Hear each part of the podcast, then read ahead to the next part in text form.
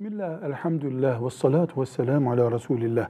Üreme sorunu olan yani evlenince çocuğu olma ihtimali bozuk olan ya da olmayan erkek veya kadının evlenmesi caiz midir?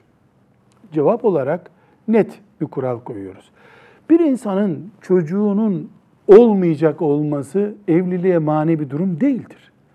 Evliliğe mani olan şudur böyle bir sıkıntı bilindiği halde bunu eş adayına anlatmadan evlenmektir.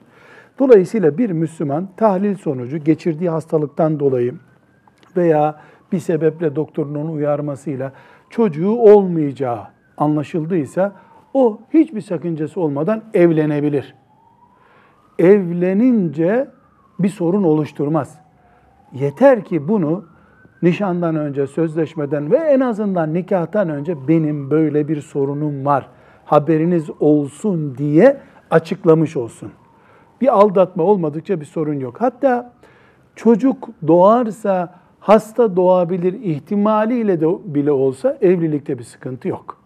Velhamdülillahi Rabbil Alemin.